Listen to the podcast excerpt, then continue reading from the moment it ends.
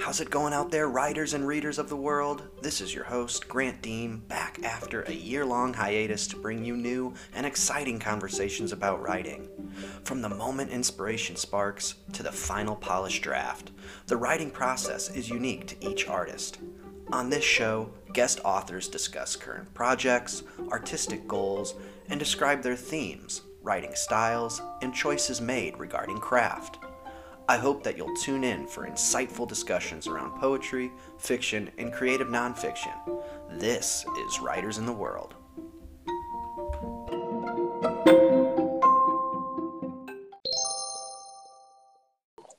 Hello, everyone, and welcome back to Writers in the World.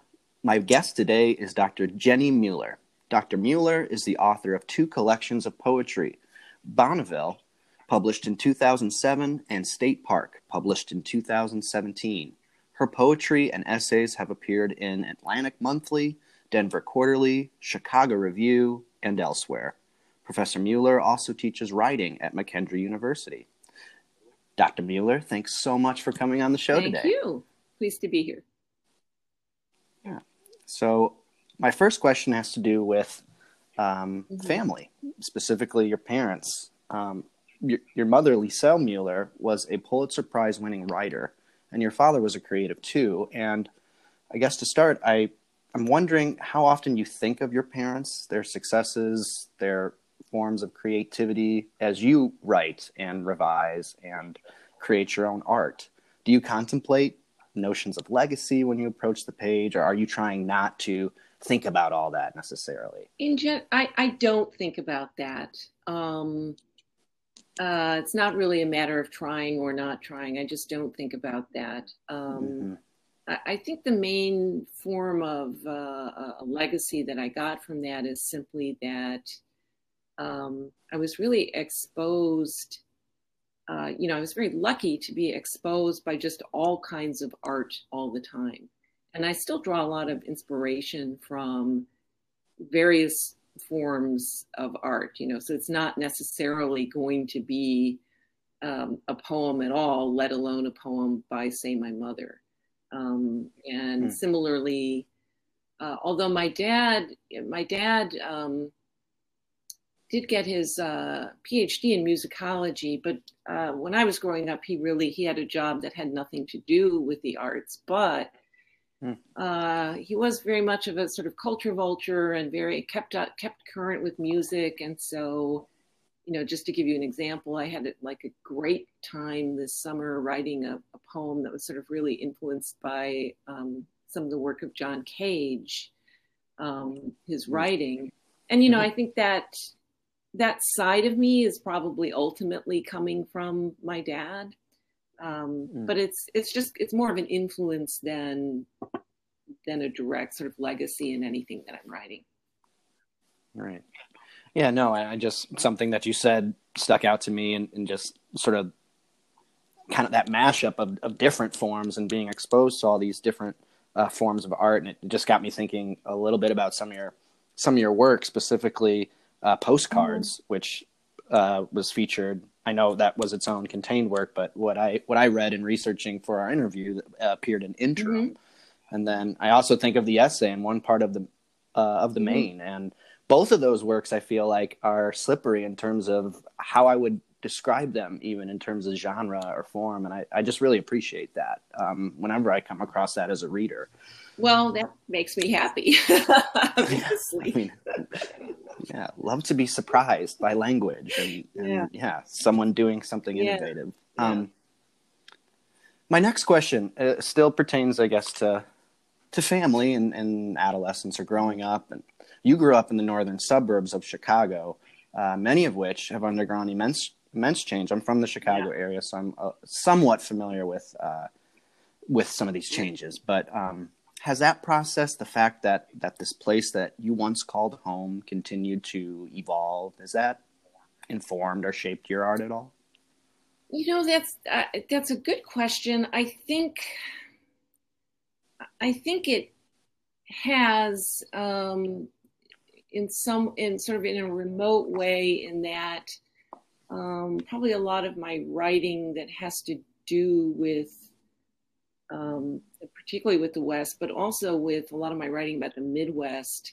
I think there is a sense of um, this kind of quite fragile boundary between the rural and the suburban mm-hmm. and um, even the sort of the ways in which things like state parks are these kind of oddly set aside territories that um, you know are you know, have nothing ultimately to do with the wilderness right but they're, they're basically ultimately right. kind of in a way preserving uh, what what was left of, of the country that's now been suburbanized. So so I think just that sense of kind of shifting natural borders um, does interest me quite a bit. Um, and yeah, for sure that is true of um, my experience. Is you know where where I grew up was um,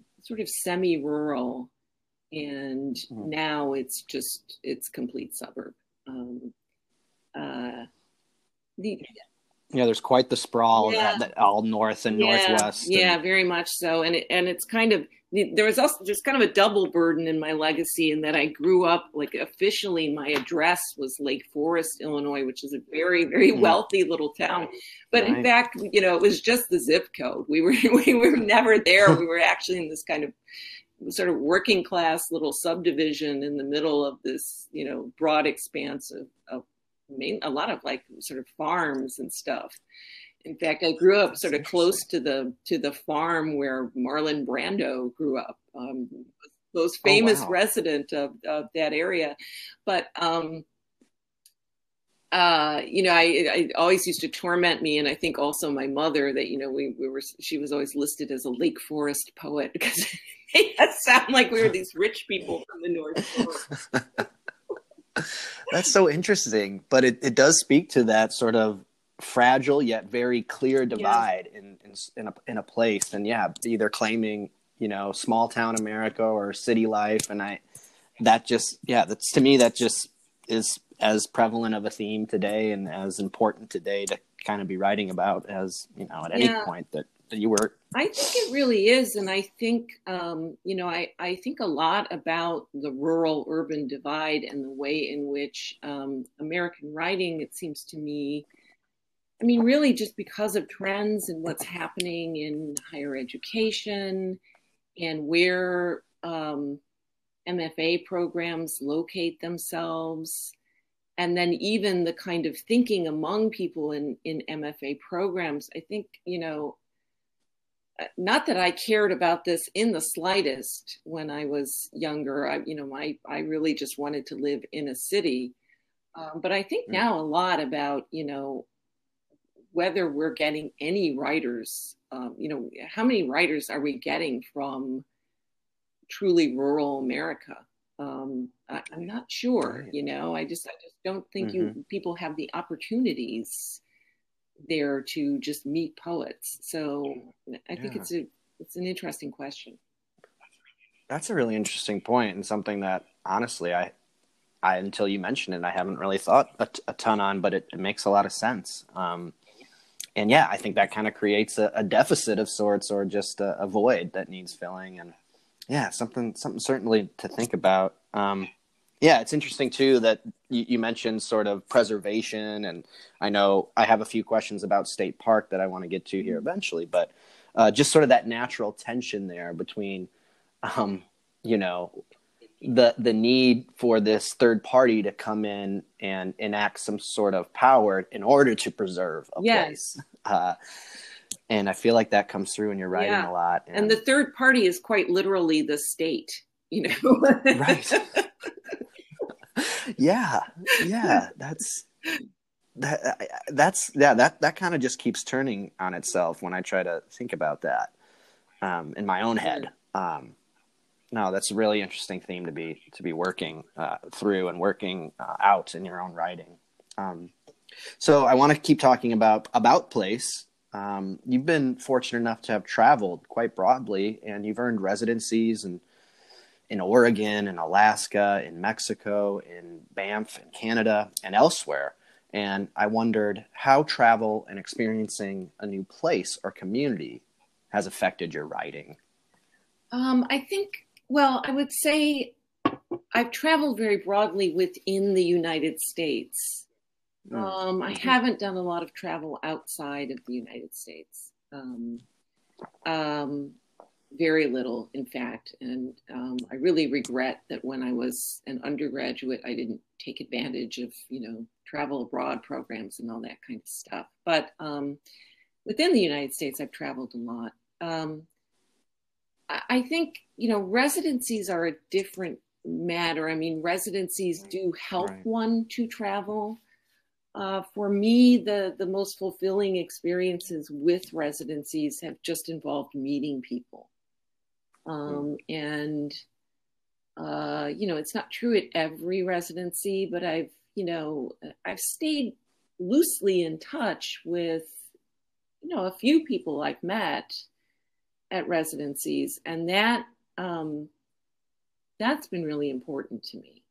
Um, yeah, yeah, I feel like that. I'm sorry to, to cut in, but just that that notion of um, develop this this sense of community, maybe that you're finding at while attending certain residencies. Yeah. when you meet when you meet these writers, it's and... also I think a shared. I mean, you know, for example, I I did do a residency um, in Banff um, and, you know, if I'm honest, I'm not actually in, in contact right now with any of the people who were there at the same time.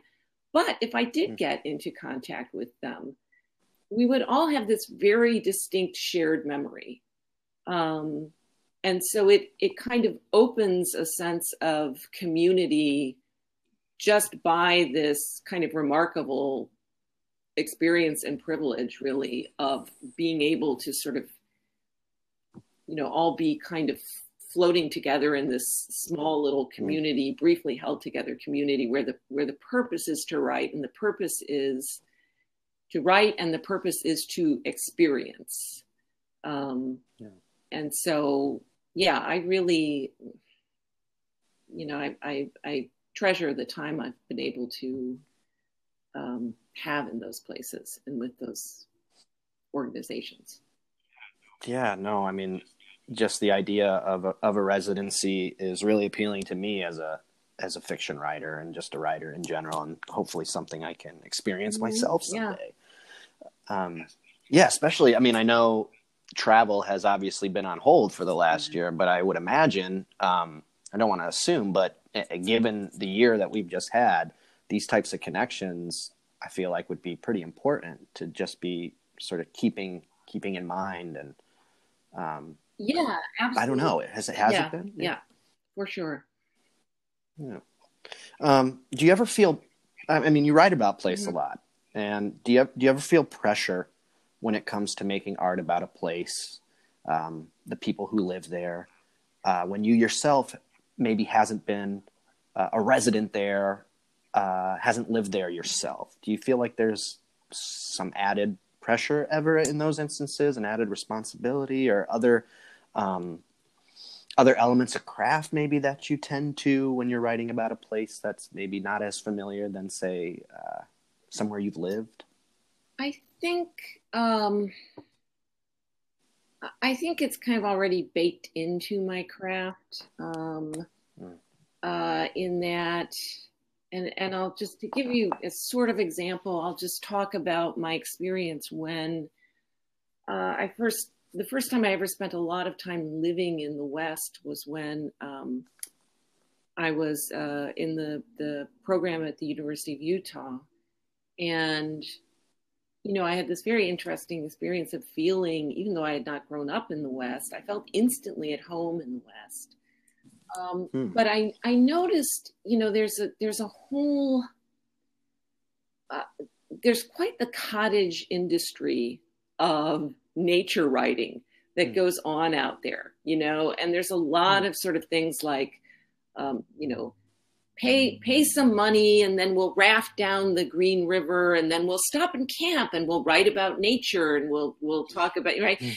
and and it gets very um you know i think things have probably changed a little bit given given people's environmental concerns now but there was a lot of kind of mm-hmm. just you know we'll we'll you know you'll go out in nature and you'll have your epiphany and you'll write about your epiphany and um mm.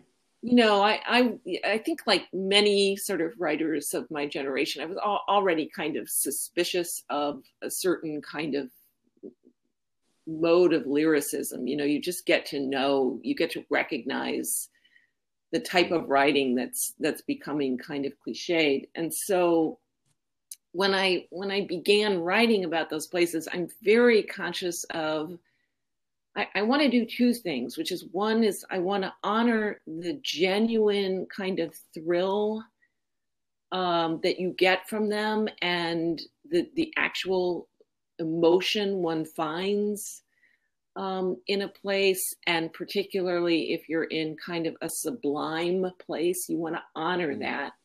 But at the same time, I'm always kind of holding in mind um, the ways in which all those responses are uh, need to be watched so that one doesn't mm. wind up kind of missing certain realities or um, having having the having the epiphany before one's had the experience let's say um, ah. so i've always kind of been conscious of that and I, I, think it filters into the way in which i write um, probably largely in the way i use imagery and voice um, it's hmm. hard for me to get much more technical than that though yeah no i that's i mean you, i think you put that really beautifully I, I like that with you know the epiphany and the experience and the order in which those things. Yeah. I uh, mean, it, it's you know, hmm. there's the. I at least am always on guard against any kind of impulse where I'm like, man, I can really use this, right? Which I hmm. think is like, I think any writer is kind of um, prey to that, you know. Um, yeah. So that's the temptation. Yeah? I mean, that's you, you, you hope to feel that inspiration, but yeah, at the same Absolutely. time, um, you you have to have that reverence for it, and yeah, you kind of enter that contract, I guess. Um, well, you have to, yeah, no, just have to, yeah, yeah. That's beautiful. Um, so yeah, we touched on State Park just a little bit in some of the other uh, questions, but you've said that your collections of your collection of poems in in State Park uh, were mostly written while on the mm-hmm. road. That's really interesting to me, and I and I wondered. I mean, I'm sure different pieces in that collection were, were perhaps at different stages uh, in terms of their development or in the revision process. But can you just speak to that experience just a bit more about you know working on a project such as a, a collection of poems while traveling, or, or, was it that you weren't um, it, it didn't it didn't come to light yet that you were actually working on this collection, or can, just anything at all about uh, that setup? I guess. Well, I, I mean, I I sort of felt I was working on something simply because, um, you know, I had a sabbatical and there was this mm. feeling of, you know, I only get one of these every six or seven years. I better make it count. Um, mm. And so, um, you know, I, I had a sabbatical in fall and, you know, originally um, I had been talking with my late husband, who was also a poet, and mm you know, we talked about sort of finding places to stay. Um, and he he actually he was always wanting to save money, and so he basically convinced me to give up our lease in St. Louis and put all our stuff in storage, um, and just kind of go. And so we did that, and we spent um, the first part of that trip, you know, mainly camping. Um, Wow. Um, you know, it wasn't. It wasn't. Was that something you had done before, or that you two had done before, um, in terms of camping? Before, and... We never sort of decided, okay, we're just going to camp for five or six or seven weeks or whatever it turned out to be. You know, I mean, yeah. I think it was. I think you know we we camped for about like maybe six weeks or so, and then we sort of landed someplace with his family, and then you know more camping and then we we did we did find a place to stay in um, new mexico where we were dog sitting for um, four weeks. So eventually, you know, as we pushed into the fall, we kind of landed in, in non camping places, but it but it was always kind of you know we traveled all through the West, and there was mm-hmm. always this sense that you know we were always kind of ready to pull out the tent and the Coleman stove and all that kind of stuff. Yeah, it's. I mean, that's that that notion of just hitting the road, mm-hmm. and uh, I don't know. I I just feel like as a writer, that would be uh, that's something I would love to do, and uh, just what that would maybe I don't know um, how that would maybe influence my approach, and if I'd feel a little lighter when I when I get to the page, or yeah, I, I mean, think, I think um, I did, you know, ultimately feel a little lighter when I got to the page, um, and I think it's sort of a lightness that's mixed with just kind of tiredness, but also a sense of being kind of ready to go. It's yeah. a strange kind yeah. of it's that odd kind of feeling of sort of feeling like um, sort of slightly frayed um, while one is traveling a lot. Um, but in that kind of feeling of being sort of frayed and torn and sort of sort of like a sort of patchy curtain, um, the there's also just a sense of sort of a, a, a greater freedom and a greater kind of mm. um, I, I guess feeling of being in the moment. Um, yeah. Be a little cliched.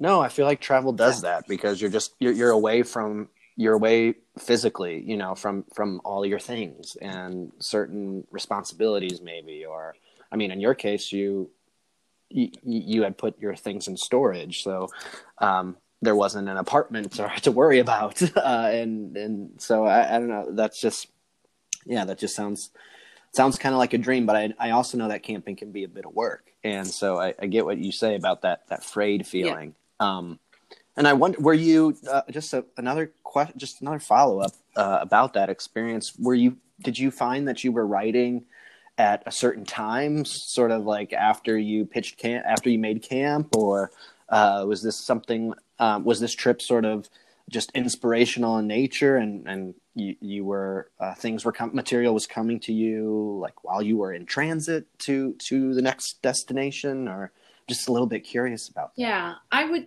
i mean i would say um most often would just sort of write in the morning um, mm. um and and again i think that had to do with the fact that you know my my husband was kind of my companion and so we'd like pull out the camp hmm. chairs and pull out our notebooks and and he always wrote more than I did uh, all, all, his life. Mm. But um, you know, so it's just sort of this companionable. It's morning. It's bright. Coffee, all yeah, that good yeah. stuff. Um, right. Even if it's coffee that you know is just in the thermos, but um, right. Um, I do. Yeah, that morning. Yeah, I do actually. Um, I feel guilty about driving, um, but I I do when I'm doing long drives. I will say that um, I do actually kind of do some writing in my head very often.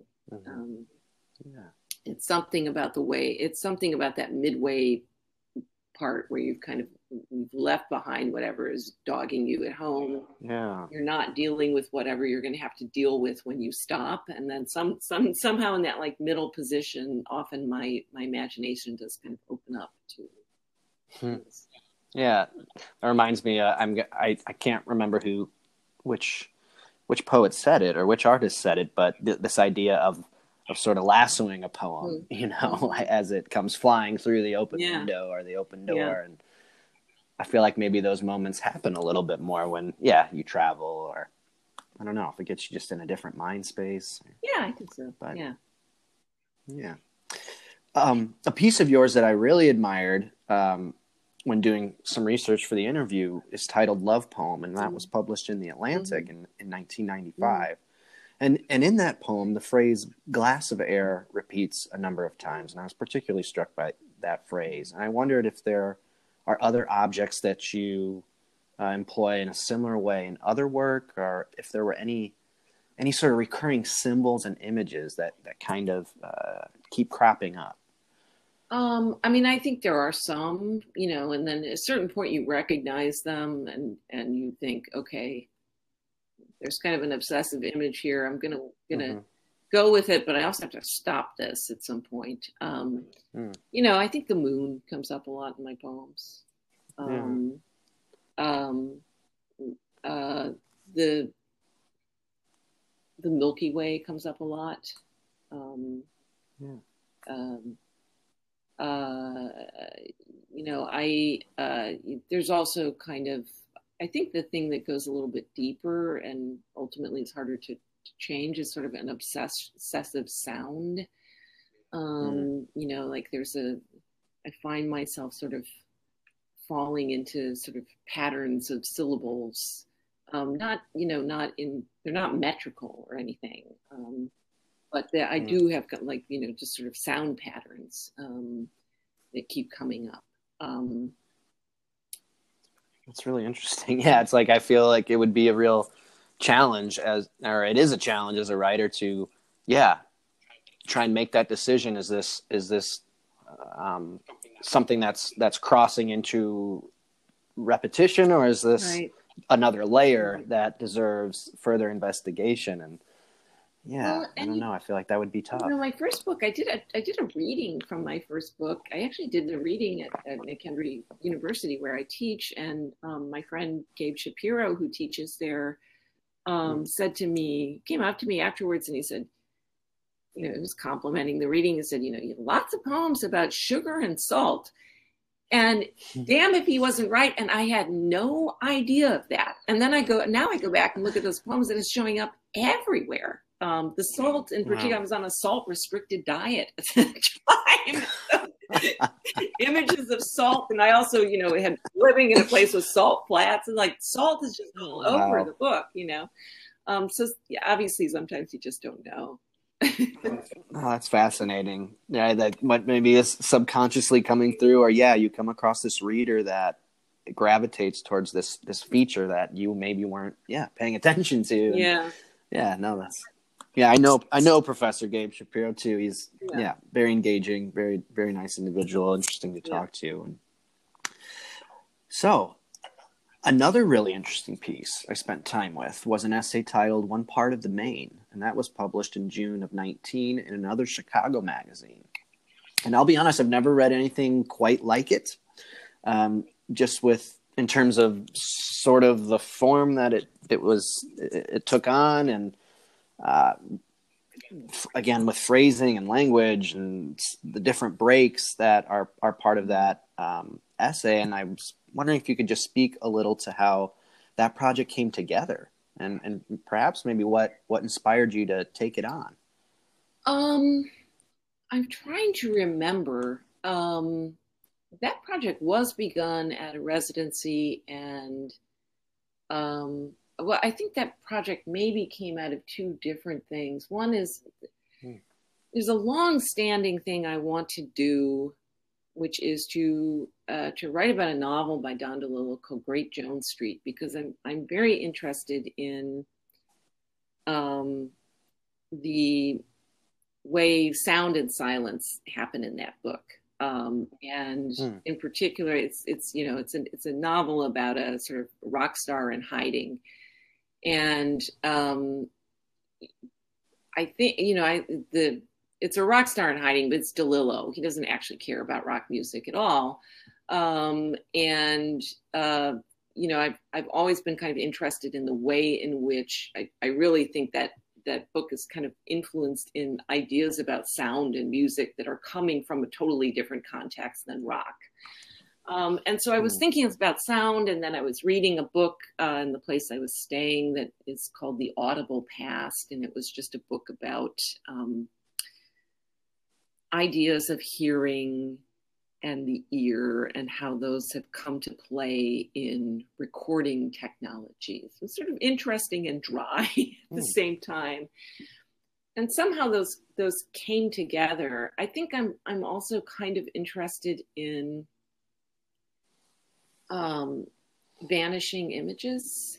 Uh, right. You mentioned the dial yeah, tone right. in in one part right. of the main, and that's just that was that's just a fascinating moment for me, and you kind of carry yeah. that through um, the yeah. piece.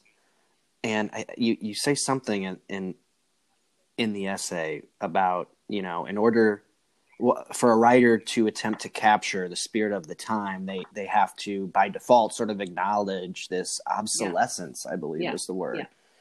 And that was really interesting. Yeah, I mean, it, it was, you know, it, it had come out of, you know, uh, I think I mentioned Thomas Transtromer in there, and it had come out of a poem of his that I'd read, in which he's very obviously referring to the dial tone. And, and because I grew up in a time when every time you picked up then the phone handle, you heard the dial tone um, I understood it immediately. Um, uh, but um, you know, my students have no idea what's going on with that. You know, that shows up in in a story. And the example I gave is is the the Joyce Carol Oates War War Horse. Where are you going? Where have you been? Because there's a moment where Connie in that story is running and she picks up the phone and it refers to this dull roaring. And you know, I think two things are going on there. I think it's Connie's anxiety and fear, but I think Oates is probably also literally referring to the dial tone. And, you know, mm. I realized at some point that my students have no idea if I, if I assign that story, you know, what that particular image is. Right. Um, and so, you know, I, those, those questions are interesting to me. Um, I think, um, I've gotten to, you know, if you think about just, well, this is just a bit of technology, who cares? I mean, obviously, it's on the one hand, it is something that people, that you need to worry about if you're doing any kind of writing that's dealing realistically with your surroundings at all. You do have to deal with mm-hmm. details that, that are going to go missing, um, that are going to go extinct. But the the big thing that I've become very interested in thinking about lately and would like at some point to write about is um, stars and the mm. fact that you know I mentioned that I write about the Milky Way. Well, my students have never seen the Milky Way. Um, I, I, regularly teach um, uh, something on light pollution in in one of my classes and um, you know, they just there there might be a couple who've, you know, lived in Alaska or something, you know, or or mm-hmm. who live way out in rural Illinois or something. But most of them, you know, if you talk about stars, they're thinking about what they see when they look up in a city and see, you know, whatever it mm-hmm. is, like eight stars, half of which aren't even stars, but are planets, right? Right. Right. Um, and I think about that because at the same time, you know, I've had the experience of having um, a student, for example, in a short story that he wrote wrote about stars, and he wrote about this character like looking out at this like vast starry sky, and you know, I was kind of pressing on the the truth behind the image with him, and I said, okay, have you ever actually seen a sky like this? And the answer was no. Hmm you know, what I was basically asking him was, okay, where is the story set? Like, are they in rural New right. Mexico or are they kind of near where you live in Cahokia? You know, and um, mm-hmm, mm-hmm. because it wasn't clear what the, the setting of the story was, right? And so right. that's interesting to me because you know I wonder about um, what happens to this you know, here we're not talking about the dial tone. Here we're talking about just a fundamental trope. Um, mm-hmm. And in many ways, it's something that that folks don't really see, right? Right. Yeah, it's like it's kind of taking that that notion of this national with the dial tone, this this national sound that everybody at one point could identify with and have all these sort of associations with. Right. And you know, it's the same sky, yeah. if you will, sort of above us. But yeah. Um, yeah, depending on where you're at in the world, that that it could look, you know, very yeah. different. Um, um, yeah, and that's interesting. I mean, you, you, mentioned sort of extinction, but then in, in, the same essay you talk about de-extinction mm-hmm. and um, just sort of advancements in, in technology and, in bioscience. Yeah. And I'm, I'm assuming that that's sort of in part what it's referenced to. And yeah, I mean, you mentioned stars, and that that, that has me thinking about you know. Uh, black holes, or when a mm-hmm. star collapses in on itself. Yeah, I mean, I don't know. I, I'm in. If I had time, I would try to research this to find out about how poets today are writing about stars, and I, I am going to guess that um, there's a shift towards more writing about stars in terms of, you know, physics. In, you know, there's I'm, I'm guessing there's more talking about stars in terms of black holes and sort of all the things we learn about stars and can see about stars on our computers, um, as opposed to actual descriptions of stars. And and you know, you yeah. talked about the the changes in where I grew up. I mean, I remember, um, you know, coming home with my parents from maybe a trip to the city or something, and then I remember getting out of the car and looking up, and you know, I would see the Milky Way. Um, I'm pretty sure that wouldn't wow. happen in that or in that no. same house. Yeah, I, I, yeah, I mean, I haven't, I haven't been to Lake Forest in quite some time, but yeah, I'd, I'd imagine that the, those views yeah. are not the same. Um, yeah, and I, I, I, I, genuinely feel that someone who hasn't experienced sort of that very rural night sky that they should. Yeah. um, just, just for, yeah, it's, it's, uh, it's it's why I think uh, you know it's one of the many images or or feelings that that poetry or writing or art tries to yeah tries to do justice yeah. by or tries to articulate yeah. right um yeah no that's that's great I yeah I would be very interested to read any work uh that that you create that has to deal no. with stars um that's a good segue to the next question I have for you and I'm not sure exactly if your feelings have sort of changed when you were quoted, um, but you have been quoted saying that uh, the desire to write comes mm. and goes, and you know that the challenge in creating art in in a way that is meaningful and interesting, while also true to sort of the the culture of the time, the the, the current issues. Um, it it presents a real challenge, and I and I just wondered if you found that in the past year, given everything that's happened from from the pandemic to a tumultuous election. It, has that desire um, waned? Has it has it grown? Has it been a struggle? I, I yeah, I think it's been a struggle. Um, I think mm. I'm not. Yeah, I think it's been a struggle. I think partly just you know, uh, even even the way in which you know, social distancing has deprived me of certain rituals. Like it's useful mm. for me to to get out of the house to write. You know, I mean, as stupid yeah. as it sounds, it's like it's very useful if I can like go to a coffee shop. You know, definitely. No, I I uh, totally agree. I I get way more work done yeah. outside of the home. And sure. so it's those kinds of things, like the just the disruption of my habits, I think, have mm. been affected. Um, I, I don't yeah. feel,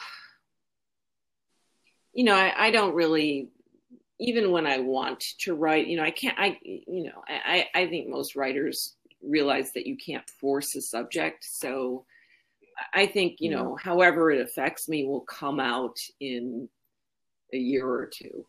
Um, sort of consciously trying to write about it, it's, it's difficult. Sure.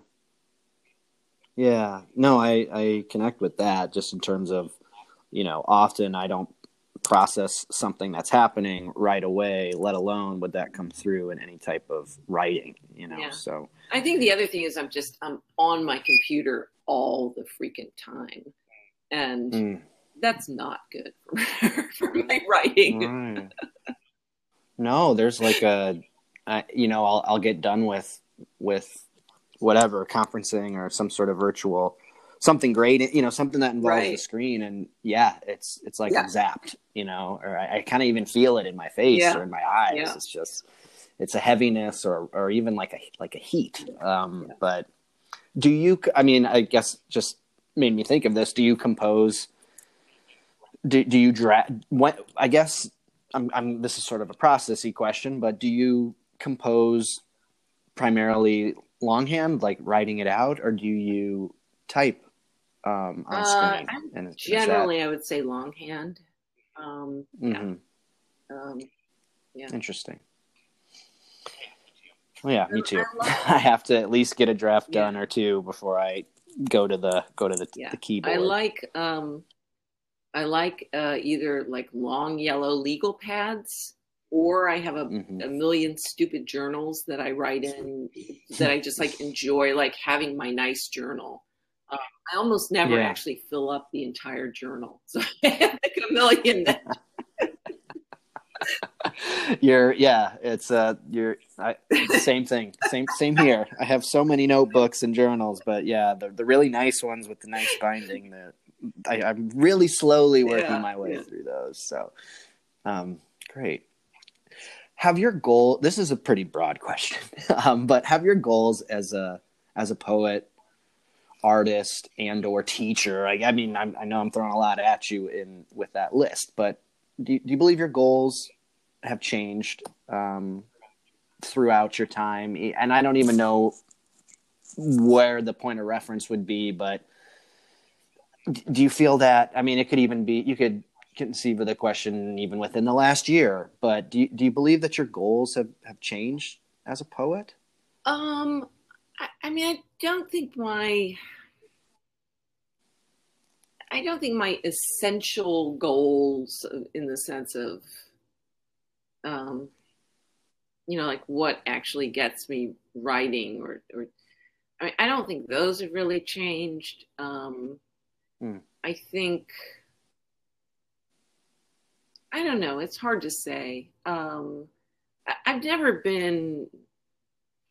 I, I've always been someone who's kind of like, on the one hand, like I want everybody to read my stuff, and you know, I want people to know who I am. But on the other hand, I've never been one of those people who can go out and like really hustle to do that. Um, it's in- right. interesting. I went. I heard um, Adrian Matejka, who is a wonderful yeah. poet, great guy. Um, and you know he's been quite successful and he's he will just talk about that with people and just say look you know it's a it's a jungle out there in the literary world you got to be hustling all the time like you, you got to have the twitter account and the website and all that and like i just i just have never been able to do that and i think um like just in terms of career goals I, i've kind of just come more to terms with that that that's that's going to have consequences for me and i just have to live with them you know? yeah i mean i think that's that's very i feel i thank you yeah for being honest in that assessment but uh, that again that's I, that kind of spe- you write a bit about technology and how that's sort of changed um, maybe the the language or you know how an artist does how an artist attempts to be true to the times right given how we consume and compose text now, or at least a big, a large portion of the population does. And yeah, so it does, it gets me thinking about that, but also just what you said. I mean, I think, yeah, I mean, I, I write short stories, but certainly uh, I'm at nowhere near the level you are in terms of craft and just in, in my career. But yeah, if anything, I, I learned through completing my thesis that, uh, of course, you know, I'd love for people to read my stuff, but it, a, a, turning point for me was when I made it mm. about the work, which sounds yeah. cliche, but I, it was, I got, I got sort of to a point where it wasn't about this final product, this idealized version of a story I had yeah. in my hand. It, it, it, was just about trying to make the, the next draft yeah. better. And that was really freeing to me as a, as a writer. Yeah. So yeah, I don't know. Take that, well, and yeah. I mean, it's hard to do because of you know so many of us are functioning in an academic context. You know, I was mm. I was teaching. It's been a long time since I've done this, but just recently I gave my poetry writing students a bunch of Elizabeth Bishop, and you know I haven't taught her in a long time mm. because she was so continually thrust upon me as a graduate student that I just kind of had a reaction to her. But I mean, she's such a great mm. poet. Um, but the other thing I really like about Elizabeth Bishop is she didn't write a lot. You know, she did not put out many books. Mm. The books she did put out, you know, did not have many poems in them. Um, and of course, but of course, she was not, you know, she she was not for the most part in an academic context, you know. And I I think mm. those, I think I think I've kind of it can it can it can get hard sometimes to separate what you're really doing creatively and who you are as a writer as opposed to the person you constantly have to be defending um, in an academic context. You know, the the statements you have to write about what you're doing, and the you know the All proof right. you have to show that you're you're doing something serious. And um, I think I've just kind of gotten to a position where uh, I just I just there's less of that inhibiting me, um, but also Mm. less of that driving me, to be honest. So Right. Right. It's like um I never Yeah, no, I mean so many things that you said there I feel like I could follow up on and it's just yeah, it's thinking about the very taxing nature of of you know Mhm. teaching and especially at the college level and and the, you're you're constantly reading you know writing from very different ability types and um, having to provide feedback and yeah it's just a different type of writing seemingly all the time whether you're planning for a lesson or you're evaluating Oh, students yeah. work and then then getting to your Yeah. own work Yeah, but i have exactly found, like you, you know, you know it's teaching is you know obviously takes a lot of creativity and and then also teaching writing um you know you're always spending time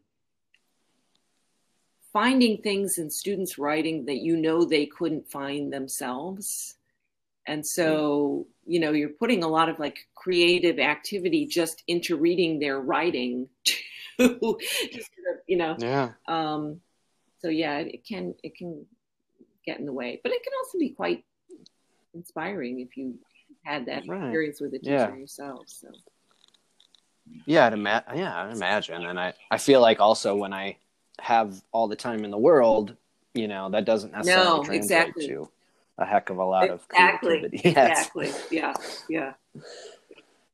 Um, I have a couple more questions.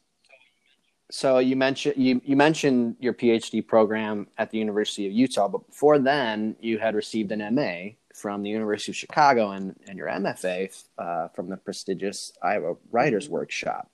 And aside from just being very impressed by your journey as uh, an academic and student of writing and literature, I wondered, um, do you see any sort of lessons that that you that's it's again a very broad question but i i kind of just wonder how um, in a general way your your sort of experience as a student um, and having been in school for just you know a fair bit of time how that's impacted decisions you've made uh, as an artist Um, I hmm.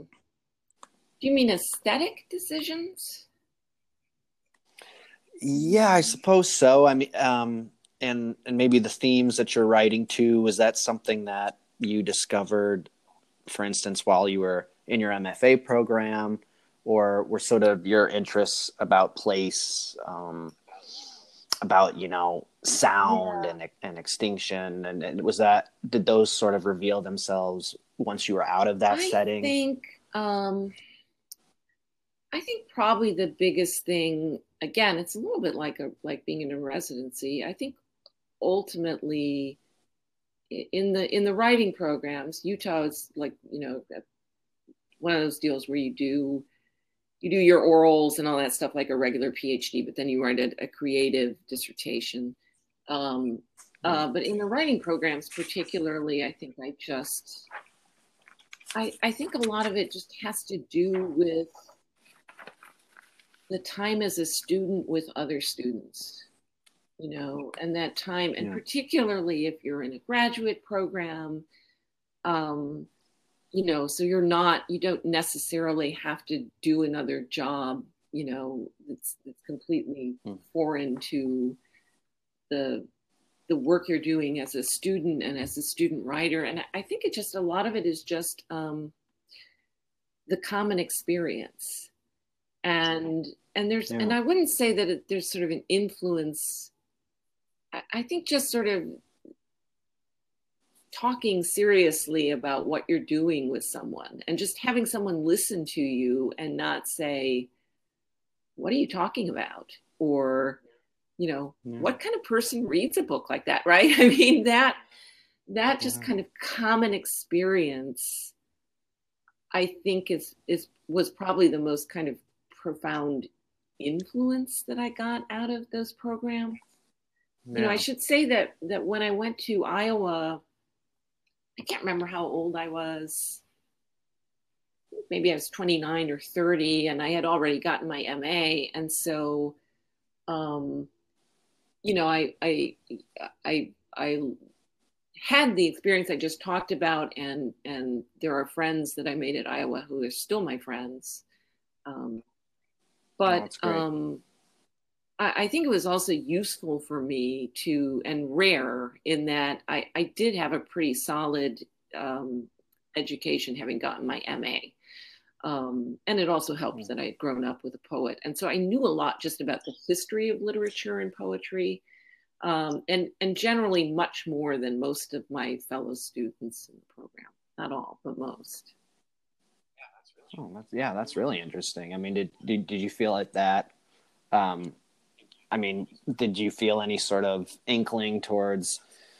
I'm not saying be another being another instructor or teacher in the room or anything like that, but did you ever find yourself?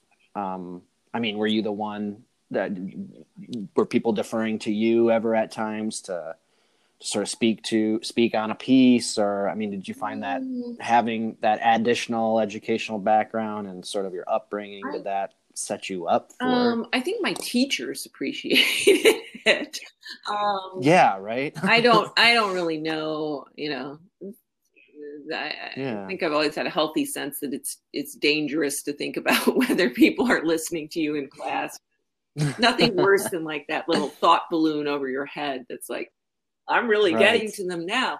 Um, um, you know, I, I think, um, I think the main thing is just sort of it, it, it also gives me a sort of a healthy resistance to trends and trend driven thinking and kind mm. of, you know, I'm, I'm kind of the, the cranky person who's sort of like, yeah, you know, I, I get that you really like this thing that these like 10 poets you know are doing but but you realize that they were doing this like 300 years ago and you know so that's great. No i mean that i feel like that would be invaluable to have someone like that and part of any I, writing I yeah i don't know that it, it mattered at all to other people but i think it was useful to me and just sort of keeping uh, i don't know keep, keeping something something to myself in in a, in that environment when you know one can be huh. quite susceptible to trends and group, imposter group syndrome uh, yeah. or yeah imposter yeah trends, syndrome yeah, and then also sure. just sort of group think creative group think yeah yeah i have one final question um, what advice would you give our listeners out there that are considering whether or not to pursue a graduate degree in writing or literature? Um, the advice I give them is that um, you you the best thing that you will get out of it is the actual learning, the sense of being in a company of writers, the sense that literature itself is the history of a company of writers, that we have a canon, hmm. but the, the canon is kind of BS. We, we there are so many hmm. writers we've never heard of who um, are essential to creating the literature that we then find in our classes. Um, we just don't know who they are, but they hmm. were out there making, you know, they were out there, you know, influencing the writers we know and dialoguing with the writers we know. And so I, I, sort of give that advice that you know that that experience is important. Um, I, I, then stop mm. to point out to students that you know um, um, you know they're they're if if they're if what they really want is to publish a book that's going to sell a bunch, then frankly they don't really need a writing program for that. In some ways, it can be a drawback because they'll, they'll mm. get a little too literary. Um, you know, and then if that's what they're into, then also, you know, then they better make sure they get into an influential writing program and they better make sure that while they're in that writing mm. program, they schmooze as, as hard as they can. You know, like um, I, I try to just give them the advice that, you know, mm. what, what you get out of a program is the time you get the luxury of people actually caring what you're doing. You get the the often lifelong gift of being around other writers and people who, who get what mm. you're doing and and that that is that that's what important what's important. But um, if it's just about publishing a book you know anybody can publish a book now literally anybody. So mm-hmm. you know it's it's what what do you what do you plan to learn while you're there i think is really the most important thing. Yeah that's wonderful advice. Not that you know just by enrolling in a program is that does that guarantee you no. really anything?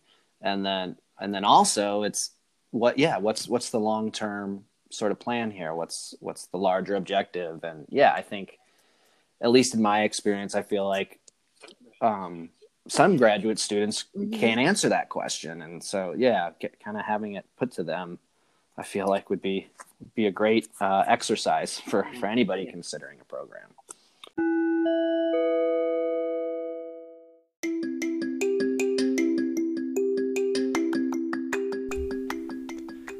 Hey everyone, thanks for tuning in. Listen next time as author Valerie Vogrin joins the show to discuss a new story collection.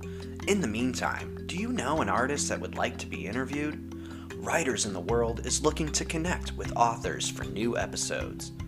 If you or someone you know might be interested, please contact me, your host, at grantdeam at gmail.com. That's G R A N T D E A M at gmail.com. Until next time.